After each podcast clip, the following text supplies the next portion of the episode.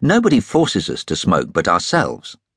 So if you decide that you never want to smoke again, why should it be difficult? The so called experts usually give two answers to that.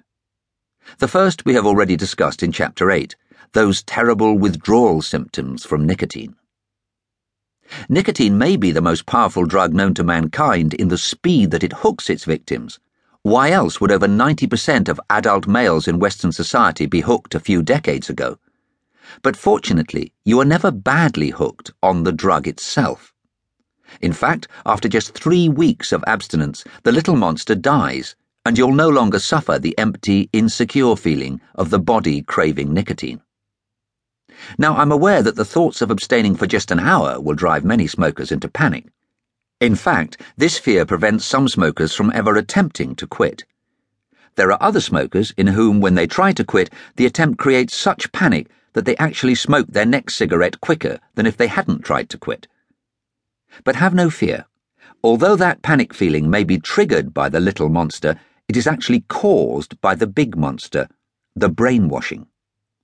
Fortunately, you don't have to abstain at all in order to kill the big monster.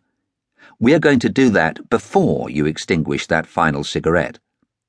That is one of the reasons I want you to continue to smoke in the meantime. A smoker at one of my early clinics said, I might as well tell you at the start, I really resent having to seek your help. I know I'm a strong willed person. I'm in control of everything else in my life, but I can't quit smoking.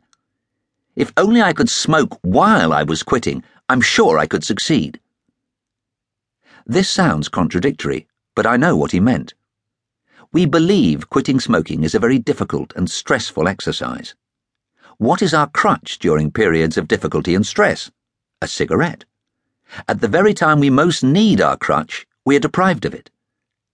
That smoker didn't realize it at the time, and I must admit that it hadn't occurred to me either, but that is one of the ingenuities of Easy Way. You can carry on smoking right up until the time you become a non smoker. The other reason why I want you to continue to smoke until the ritual of the final cigarette is because it's only when you are not smoking that you crave a cigarette and get into a panic if you can't have one. That's when your brain will close your mind to all the logical reasons that you shouldn't smoke and desperately search for any flimsy excuse to allow you to continue to smoke or to put off the evil day when you have to quit. I don't want to be talking to the distorted, panicked mind of a drug addict. I want to talk to the same rational brain with which you would appraise other subjects. All smokers have a permanent tug of war going on in their minds. Most of their smoking lives, they try not to think about it, but it's permanently there, like an ever increasing black cloud in your subconscious mind. On one side of the tug of war, the black side. It's filthy and disgusting, killing me, costing me a fortune, and controlling my life. On the other side, the good side. It's my pleasure, my crutch. There is no good side. Like all drug addiction, it's a tug of war of fear. The good side isn't a pleasure or crutch, it's panic. How can I enjoy life or cope with life without cigarettes? Non smokers don't suffer that panic. It was created by the first cigarette and perpetuated by every subsequent one. I knew cigarettes were killing me and costing me a fortune. Logically, you would think that the fear of contracting lung cancer would outweigh the fear of quitting. But lung cancer is a fear of the future. It might never happen, or hopefully I'll quit before it does. Whereas if I quit today, I have to cope with the fear of stopping now.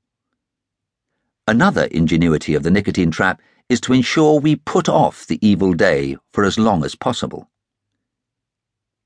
I thought health followed by wealth in that order, would be the greatest gains that I would obtain if I ever managed to quit. Amazingly, when I did manage to quit, marvellous gains as they obviously are, neither of them came in the first three. One that did come in the first three was to be rid of that panic feeling. I think it's time to tell you about the man on the yacht. A few years ago, the chief executive officer of a huge conglomerate sought my help. He said, I never wanted to be a smoker. I was a good athlete at school. But you know what it was like in the old days.